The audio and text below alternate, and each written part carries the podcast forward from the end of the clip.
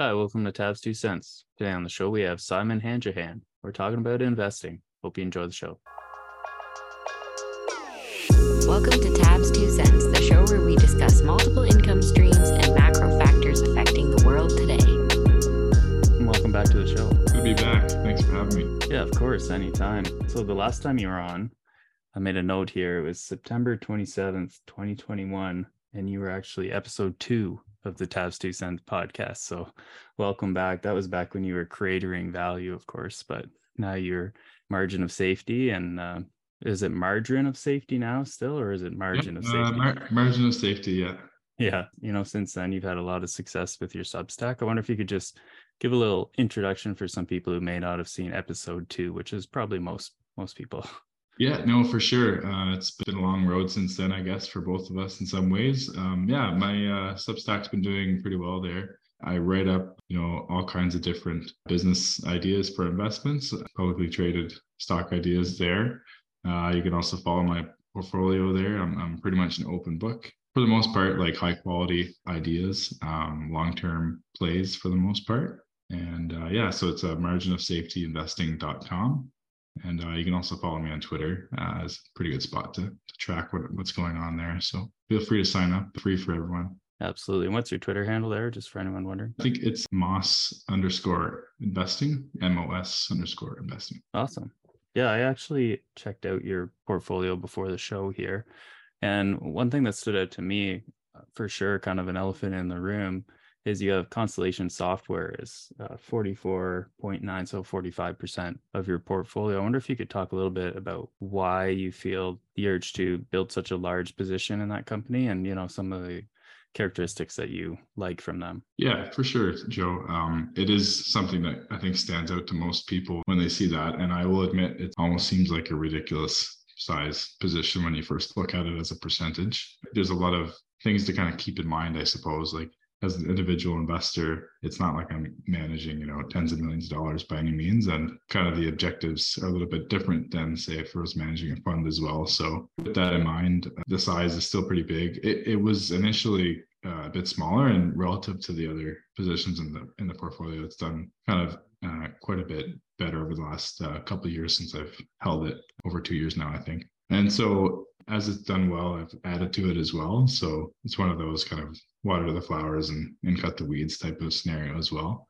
Um, in terms of comfort, like it's an interesting one in that like although it's one publicly traded uh, name, it's kind of akin to a, an index in some ways. Like it's got exposure to hundreds of underlying businesses, and the generic industry they're in is like vertical vertical market software.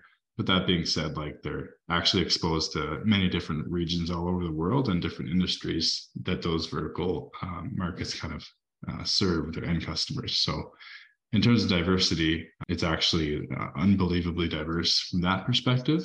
The balance sheet is is um, pretty strong as well. Like they don't really use like large amounts of debt to fund uh, their acquisitions or anything like that and they're generally buying like very tiny small businesses on a relative scale. So in terms of uh, risk the business fundamentals are pretty risk averse i would say despite like the high top end growth.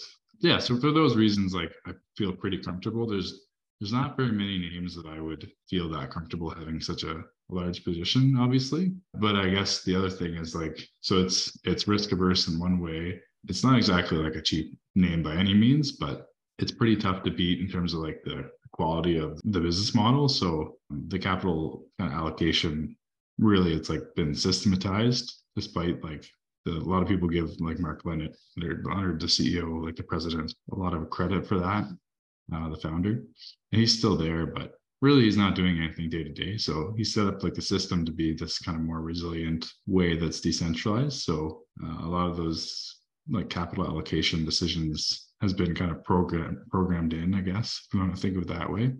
So there's less of a kind of a one man running the helm type of risk as well, which I don't know if people fully uh, appreciate that as much as as they attribute a lot of the success to Leonard, which I I'll, I'll give him credit, like he, he got the ball rolling there, but at this point, really, it's the system that's going to continue going, hopefully for a long time. So anyway, it's a it's a kind of a love it or hate it name. Like it's been getting lots of hate as well. I think people are skeptical, or it almost seems like some people are a little bit jealous of the performance recently because the, a lot of other industries haven't haven't really kept up, and it's been able to kind of withstand some of those those shocks.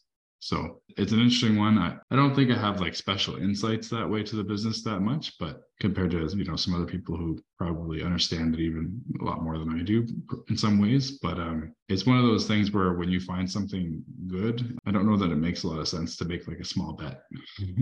it's interesting, like you think about people who maybe would have identified something like Berkshire Hathaway decades ago and if they fully recognize kind of the models being superior and Buffett being like the kind of the unbelievable investor that he was and he is, it'd be kind of astonishing to, with hindsight, look back and say, well, I recognized it, uh, understood the value, and only put 2% of my portfolio into it. Um, and then stuck up, you know, equal weighted it with other names that I had no real like long term quality uh, aspirations for. So I think it's interesting that way as well.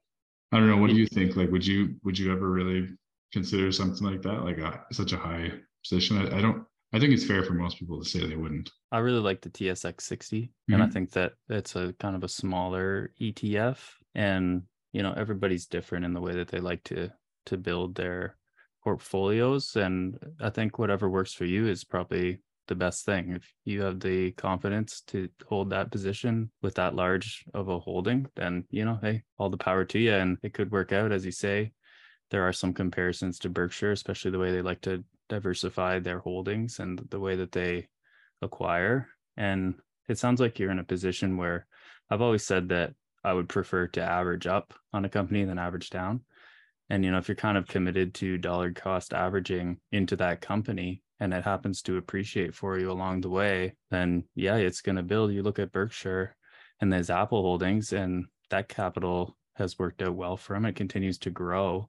And it's not like he's going to sell it. As you say, you don't want to pull out the flowers. So I mm-hmm. think it's, you know, a decent strategy if, if you have the gut for it. You know, if you, if it's going to go down, you know, 30, 40% at some point and you can hold through that, then whatever works. And, you know, for anyone listening, um, there's a really good we study billionaires episode. It's uh, 696, and Clay Fink talks about Mark Leonard, and they go over Constellation as well as an investment. I think it's you know a great listen for anyone who's interested in that stock as well. Which is you know during that episode, one thing that stood out to me is their serial acquirers mentality, and I know that that's something that you're really interested as well. I know you've written a blog on it, so or sorry, a Substack blog. I wonder if you could talk a little bit about the serial acquirer mentality yeah. and, and, what what that means to you when you when you see that in a business. Mm-hmm. It's a, certainly a popular model out there among uh, certain investors. Um, I I think I'm attracted to it for a few reasons. You know, I think everyone appreciates at some point eventually that you want to buy something that can really have a long runway for reinvestment. So whatever that reinvestment might look like. So the ideal kind of case is organically reinvest and grow uh, your your end market. Uh, something like Coca-Cola over like a hundred year period, being able to sell more cokes to more people and raising prices that way. That kind of model makes a lot of sense. It, there's not a lot of businesses that can really do that for that amount of time uh, to that extent. I think the the serial acquire type model is easier for me to uh, appreciate how they get there in terms of being able to sustain that growth that way.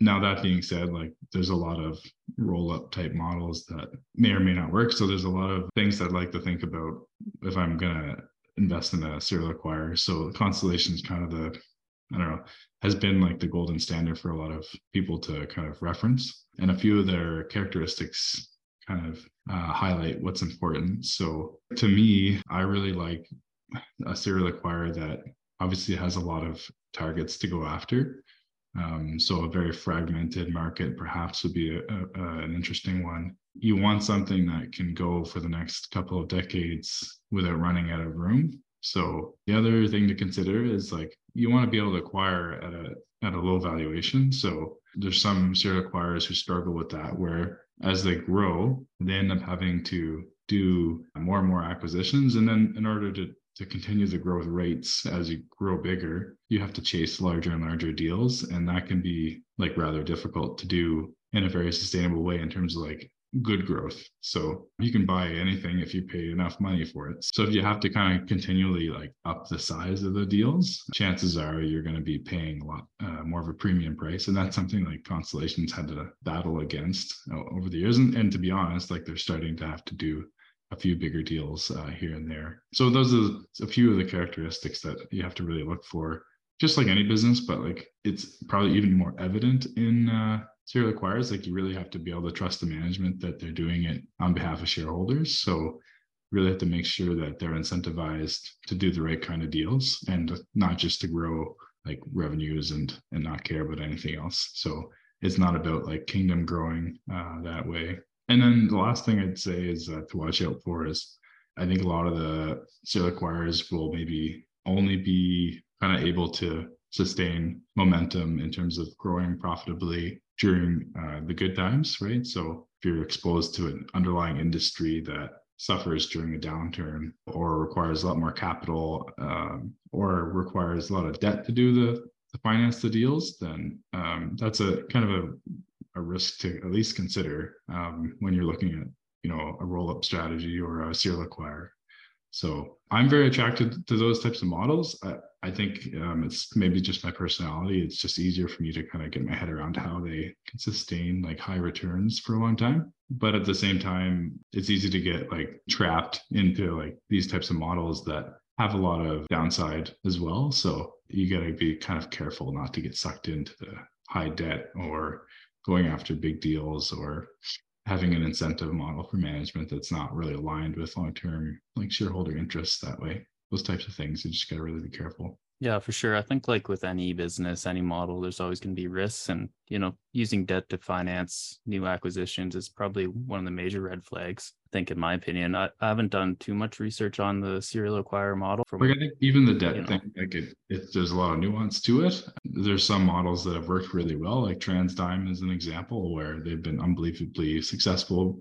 I think because the people doing the deals are, are very intelligent about how they go about doing them and they, they understand the value in what they're buying the other thing with something like trans TransDigm is that like the underlying businesses are, are very good. Like they've got a lot of power over their suppliers and their customers. So like it can work in some cases. Uh, i don't know that like i'm smart enough to figure out you know what the risks are with something like TransDigm. Um, but it's it's an example of something that's done um, superbly well despite you know using debt to to fund the, the roll up that way yeah, absolutely. I'll have to look into those guys and, and see what I think about that. Thanks for that. The reason I brought that up, the serial acquirer, is because I know that you've recently been uh, made a purchase of Atlas Engineering products. So this company now, AEP.V is the ticker, is now 7.3% of your portfolio. So you've got Constellation Software and then you've got Atlas Engineering Products. And from what I understand, they're a serial acquirer and wood products and they kind of work in the Canadian construction area. I wonder if you could talk a little bit about them and why you found them so attractive. Yeah, for sure. They're um, a relatively new position. Uh, I, I wrote them up a little while ago, and the, and the um, the idea you're right. They're kind of a, a serial acquirer related to the construction uh, industry. There that they acquire truss manufacturing plants. Uh, so far, they have uh, seven in Canada uh, in different areas. They're still kind of ramping up, you know, the acquisitions that they're planning on making. Over the last little while, they focused on like improving the plants that they did have operationally. So like improving the margin profiles and just the production uh, optimizations that way. So whether it's investing in their facilities or you know scheduling dealing with um, suppliers to get better rates on uh, their products. In the last little while they've also been re- repurchasing shares because interestingly enough like they were trading uh, at around like two and a half to four times uh, normalized kind of uh, ebitda. And their peers that they're going out looking to acquire were trading at like four four and a half times so instead of using the cash to acquisitions to grow, they just cannibalized themselves because they saw better value there, which to me is a good sign because they're not sheerly focused on going after like buying and getting bigger and bigger and bigger. They're really focused on per share value. So in terms of capital allocation, I think that's a pretty good sign that they're actually focused on the right thing for investors. Part of the reason why I was able to make it like reasonably size, good size um, with a portfolio. One, I like think I understand it pretty well. It's a relatively straightforward business to understand. It's um, it's not terribly complex that way. Two is like it's a, at the size where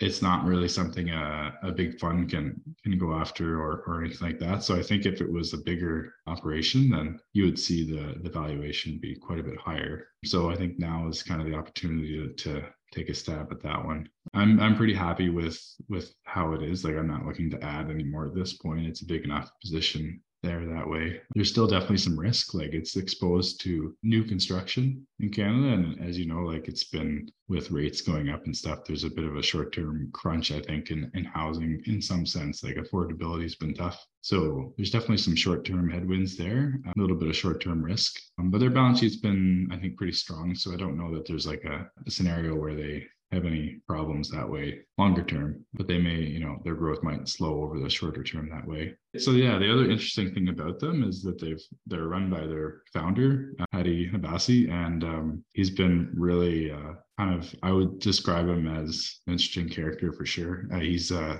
I think very like fanatical about the business. He's been in the industry for like 30 years and and it's kind of his baby. So it's an interesting uh, case where the founder's still there. I think he's figured out recently like the some of the value of, of thinking like the capital capital allocation strategy uh, a little bit more clearly and uh, the other part of the kind of the story there would be like medium and longer term, there's uh, secular trends that are going in the right direction for the business. So you think about housing supply and demand in, in Canada and some other places in, in the States as well that they could expand into. And there's a there's definitely like a, a mismatch in terms of the supply demand story. So I think we've been kind of underdeveloping over the last while. And with immigration. Like you look at the immigration numbers in Canada in last year, some of that's like catch up from the previous year with uh, limited ability to do immigration, but there's certainly like a pretty big uh, shortage over the next decade, I think.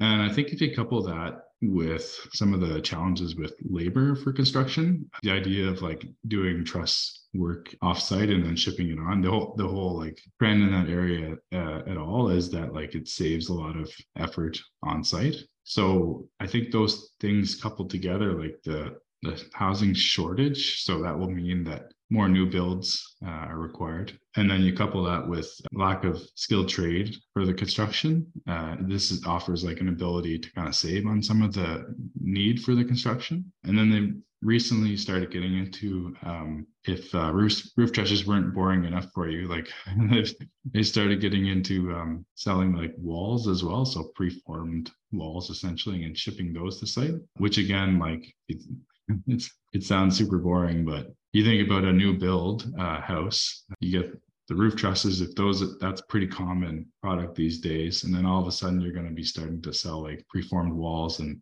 maybe floors and things like that. Then you can see all of a sudden, well, I've got roofs and now I've got walls. The organic growth there is actually pretty strong uh, potentially. So I think given like they're rolling up essentially like a fragmented mom and pop type sector uh, in the construction industry, and they're have the uh, cap like they have the capability to they know how to do this, and then they also have some organic growth which you're kind of getting for free. I think uh, it's a, it's kind of an opportunity right now that is probably undervalued. So there's a lot of like uh, factors kind of potentially lining up over the next little while and I think the price is probably where it is because it's a it's a micro cap, and it's also kind of in a boring, what looks like a secular, uh, a cyclical rather industry. So I think a lot of people are thinking that the housing kind of boom is maybe started to peak. But I think what people aren't necessarily doing is um, they're kind of lumping housing all together. And I don't know that like housing sale volumes and new construction are necessarily as closely connected as what some people think. You know, I think resale volumes, and that's maybe not as closely connected to um, to new builds as as what most people initially might think. So anyway, we'll see. That's the idea anyway. Yeah, that's really interesting. I think there are some fairly strong tailwinds in the Canadian construction area. And what where my mind goes with this is a couple places. And, you know, of course, what do I know? But like I can always like to speculate sometimes. And I think what, for one thing, people are building larger homes. So, you know, of course, that takes more wood, which is good for them. So, you know, for every house you look at, you know, people are building, you know, 1800 square foot homes when they used to build like, you know, 1200 square foot home or whatever. For sure. And I'm pretty sure that last immigration number we got was an all time record. I think it was like over a million people Definitely in a year. Yeah, so it was like an all-time record for Canada. And, you know, potentially with these high rates, people aren't going to want to sell their homes. So, you know, what's the solution? They're going to have to build, you know, affordable housing for people and that's going to it's going to take wood products. So, you know, I think there are some tailwinds there. What's interesting about this company is I just looked it up while we were talking at, at the close. It's Friday today. So at the close, the market cap was 54 million. So, you know, this is one of those kind of micro cap type businesses. I wonder if you'd like to expand a little bit on on that strategy, not necessarily for Atlas Engineering, but just you know micro caps in general. Because you hit on a you hit the nail on the head when you said you know big funds aren't going to go into these. I wonder if you could talk a little bit about that as a you know Yeah. small time individual investor. I think uh, like microcaps, microcaps has has been uh, an area that I've started spending a lot more time over the last uh, call it six months maybe. I, I think for you know there's a lot of advantages that the individual kind of um, small investor can can at least consider if you're going to if you're going to be a small investor and you're going to pick stocks. It, it probably doesn't make sense to have your whole portfolio be like the biggest names that everyone knows um, and everyone invests in. And, and I'm being a bit hypocritical because really like my portfolio is not filled with microcaps by any means.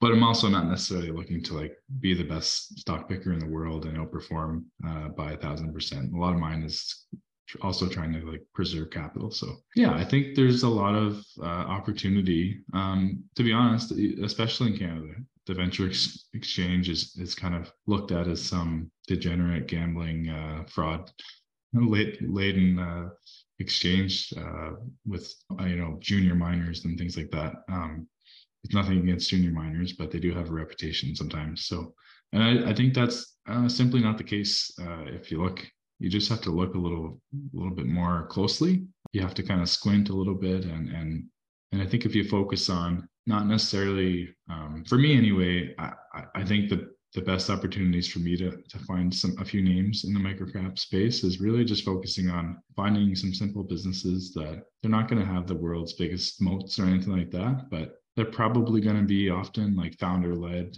um, high insider ownership. And if you can find a few that are like profitable, you know, maybe that's a good way, like consistently profitable. That's probably a good way to narrow down your universe and um, focus on the ones you can understand. And uh, yeah, I think the advantage is, like you said, you know, big funds just can't, they can't play there. So the, a lot of these names are just overlooked. The illiquidity is something that think a small investor can really use to their advantage. You know, if, if spending a, um, a few thousand dollars on, on an investment is uh, going to move like the average volume for the day, then that's maybe a sign that um, those are the types of names uh, small investors should be looking at. Now, if if they're long term, serious long term investors, and they're not, obviously these things can't be traded because you can't jump in and out of them. So that's something that's something that I've had to kind of learn as well. I think over the last little while is um, starting to look at these names, and you can't simply click the button and buy the stock.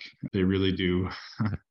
they can sit there for days and days and, and weeks and months even so it's interesting from that way too like i think one advantage uh, that i've learned a lot with is just patience with microcaps um, i think it's easier to be kind of get in and out as much as you like and, and as in whatever name you like in big in large cap and i think a microcap it it does kind of test your patience the other thing it does is, um, I think, because of the illiquidity as well, I think it really forces you to think long and hard about the investment because you know you're not going to be able to just get out of it.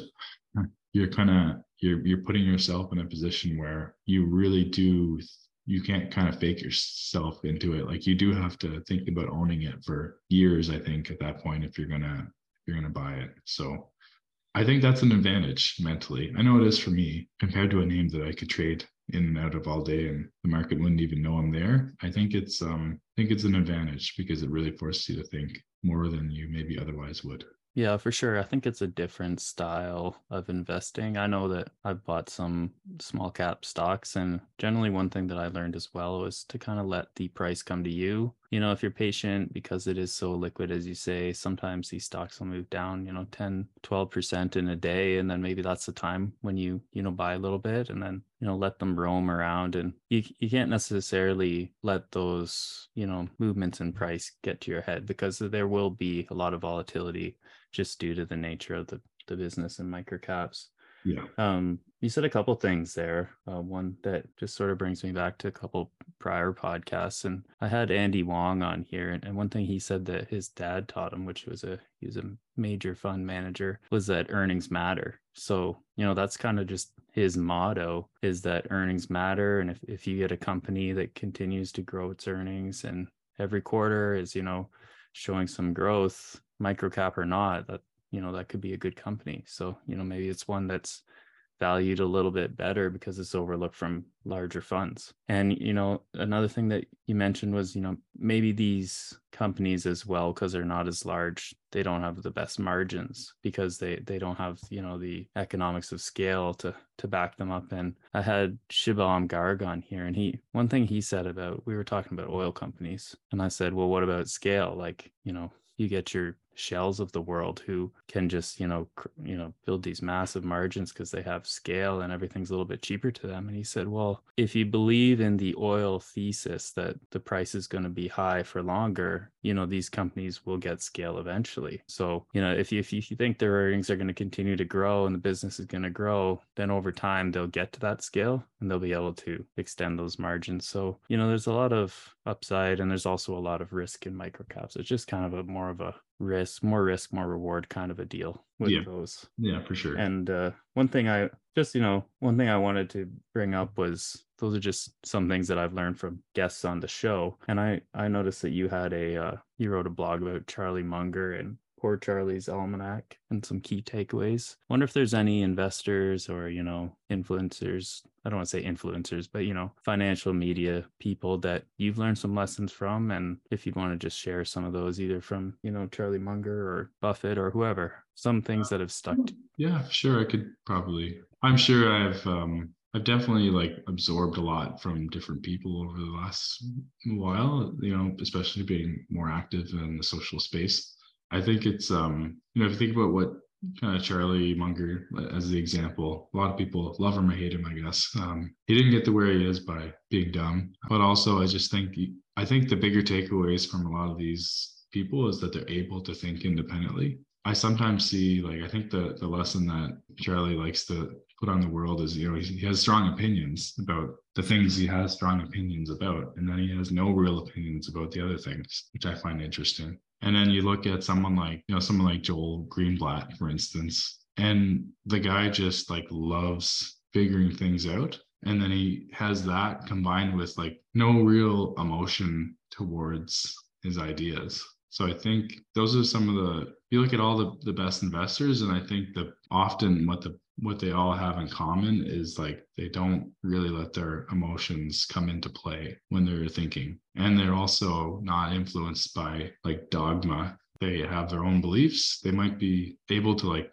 learn from other people and and continue like opening their mind and learning different things but they don't let other people kind of influence their their brain um, that way in, in, in, a dogmatic way so in a, like in a in a way that isn't based on anything and i you know it's easy for me to say that and i still fall victim to it all the time uh, so it's um something that i think i aspire to but it's not something that you ever i don't think fully get to if that makes sense. So yeah like if, i think if i think about myself like a lot a lot of the kind of uh, focus on high quality over the last few years i think i'm kind of loosening the grip on that idea. Not to say that i don't still think it's valid. I think it just uh, it kind of depends so I think I'm likely more in line with thinking about, you know, if you think about the microcap space, you're probably not necessarily like you're not necessarily going to find like the most highest quality uh, businesses there. Um, but what you can find is other advantages like the valuation for what you're getting. So there might still be a lot of growth potential in a small name that doesn't necessarily require the business to be the highest quality or the strongest moat. That a larger business like needs a larger moat to protect against uh, it, its competitors, right? So I think that that's the type of idea where my thinking is starting to evolve on those things, and I, I'm sure it's being influenced by all kinds of different factors. But I like to think that I'm kind of developing some of those ideas uh, myself by you know reflecting on on my decisions as an investor. So yeah, I I think those are the takeaways from like the kind of the the Charlie Mungers of the world is is you should be kind of continually learning. And, and like look at you and what you're doing with your podcast and that's a great example too. Just like trying to learn from different people and you're not necessarily being influenced by them but you're taking away little bits and pieces that make sense and you're building like your own uh, lattice work of of mental models. So that makes sense? Yeah for sure. Yeah i just try to you know pick smart people's brains. And you know if i can get a little tidbit of information from somebody that kind of sticks with me like andy wong's earnings matter like that really stuck with me. I'm like he's right you know like what why am i buying a company who isn't growing their earnings when there's you know thousands of companies out there that are? Right. So and if you can build a portfolio of companies that are growing their earnings you're probably going to be okay you Mm. know regardless of this you know speculative nature of of other companies that are you know negative earnings yeah. you know and it's like sure they could be you know a thousand baggers or whatever but it's like you're probably going to do better the other way. And I, I haven't necessarily i found for me at least i haven't fully retained all this into building my portfolio yet but i'm hoping over the years that i've managed to kind of you know build a nice portfolio from the different ideas that i get on the show. And one thing that we discussed before this was the ability to invest alongside great management teams. So you know perhaps i'm never going to get somebody like bruce flatt from brookfield on the show but I can give Bruce my money and say, do your best in this world we live in. So I wonder if that's something that you find attractive as well. And I wonder if you could talk a little bit about the benefits behind giving your money to smart people. Yeah. I don't know if this is a function of like uh, me just getting older, but I do find myself having, I think, less strong opinions about how smart I am.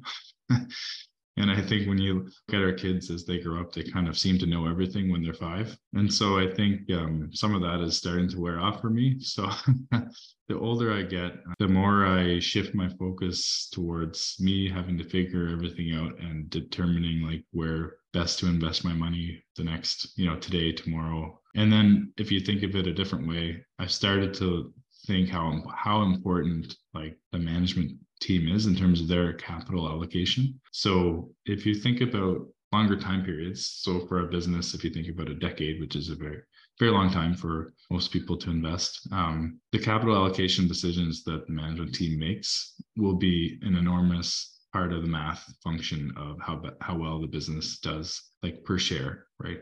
So that that math kind of checks out as long as you think about it for a few minutes. Like it kind of doesn't matter in the short term what management really does, as long as they don't destroy, you know, the business over the short term. Uh, if they just kind of keep their hands off of it, then short periods of time doesn't have a huge impact. But if you think about longer periods, they can really compound really the, the fundamentals of the business by deciding what to do with the excess cash that the organization makes right? So if you think of it that way then yeah the business model does matter quite a bit and the relationship with the stakeholders like customers and suppliers they still matter.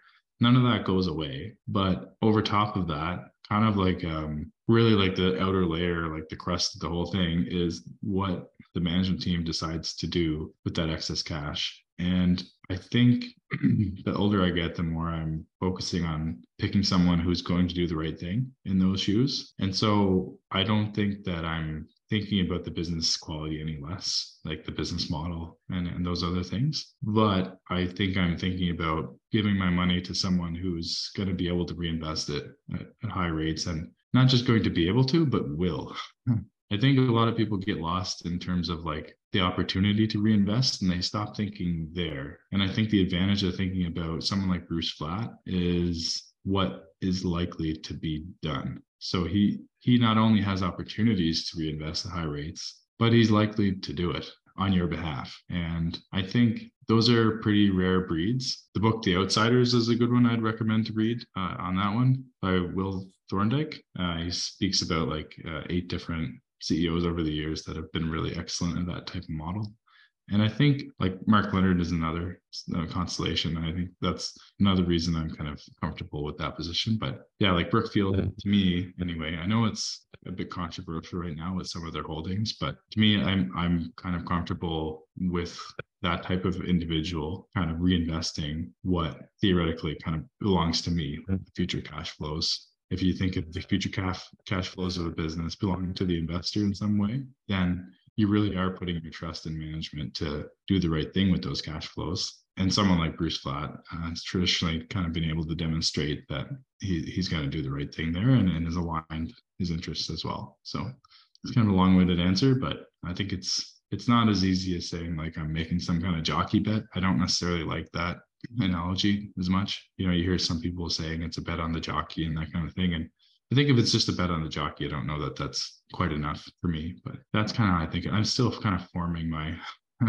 thoughts on it, I guess. But I think it, if you're going to be long term, then it's a pretty important factor to think about. Yeah, I agree. I think that, like you, I feel like the more you know, the more you realize you don't know, kind of thing. Mm-hmm. And, you know, there's a very real possibility that I'm the five year old in the room when we talk about investing. And the reason I say that is because management teams, to me, when I first started, really didn't seem that important. But like you, as I progress further and I bought some companies who haven't done well, I'm thinking, you know, if there was somebody else in charge, they probably would have because they missed this opportunity, they missed that. And you watch it over the years and you say, why would they make that decision? Mm-hmm. And then they just go ahead and do it and they burn in flames. So it's kind of like, you know, maybe I should get give my money to somebody who is going to be responsible with that money. And it, it's not necessarily, I agree with you. I don't think it's a bet on the jockey. I think certainly in the case of Constellation and Berkshire and, you know, Brookfield, it's kind of the culture of the business too it's not necessarily the CEO guy in charge. It's just that the nature of that business is to conserve capital and invest responsibly. And I think it runs through entire companies. I don't I don't think that it's necessarily just the CEO. And I think that organizational culture is a really difficult thing to build and a very unique thing to find when you find a good one. So, you know, I think there's more to it than just who the guy in charge is. Uh, you know, obviously they make the most important decisions, but mm-hmm. they're going to surround themselves with the the right people too. Yeah. Um, I don't know if there's anything else you, you want to add to that. I was just thinking as well, like, yeah, um, you know if you want if you don't believe me then if you invert the question then you can almost be like well where my you kind of mentioned it there like where often like my biggest mistakes in investing um, and it's because management teams did really stupid things that i should have recognized um, kind of the red flags earlier with either their track record or their incentives or just the way they talk about the business how they do like do they talk about investors as being long-term partners or you know how do they how do they talk about time horizons? Like copart is probably another great example of they speak in decades and they're, they're talking about where the business is going. So you know if you can find examples like that and, and get, get comfortable with the business uh, and, and you have a management teams like that it's like you know those those opportunities don't exist everywhere. So they, they're the exception. So yeah, and I think on that, it's really important to listen to the quarterly calls. And, you know, I just was going to say there's a really good app, quarter Q U A R T R, for anybody yeah, who's interested. Great. And you can just pull up your company and you can listen to their earnings calls. And, you know, if you get a weird vibe from the CEO and, you know, maybe that's something you wouldn't have read in the text, let's say, you know, you can sort of get a feel for people when you listen to them talk. And it's, you know, it's I don't want to put too much on this. Like I don't want to be too heavy because like, you know, there are way more things to think about than the management and whether you get a weird feeling from the CEO when they talk. But it's just it's something to be aware of, I think. And I, I think you make a really good point that it's it's definitely something you can't ignore moving forward. And maybe that's just maturity and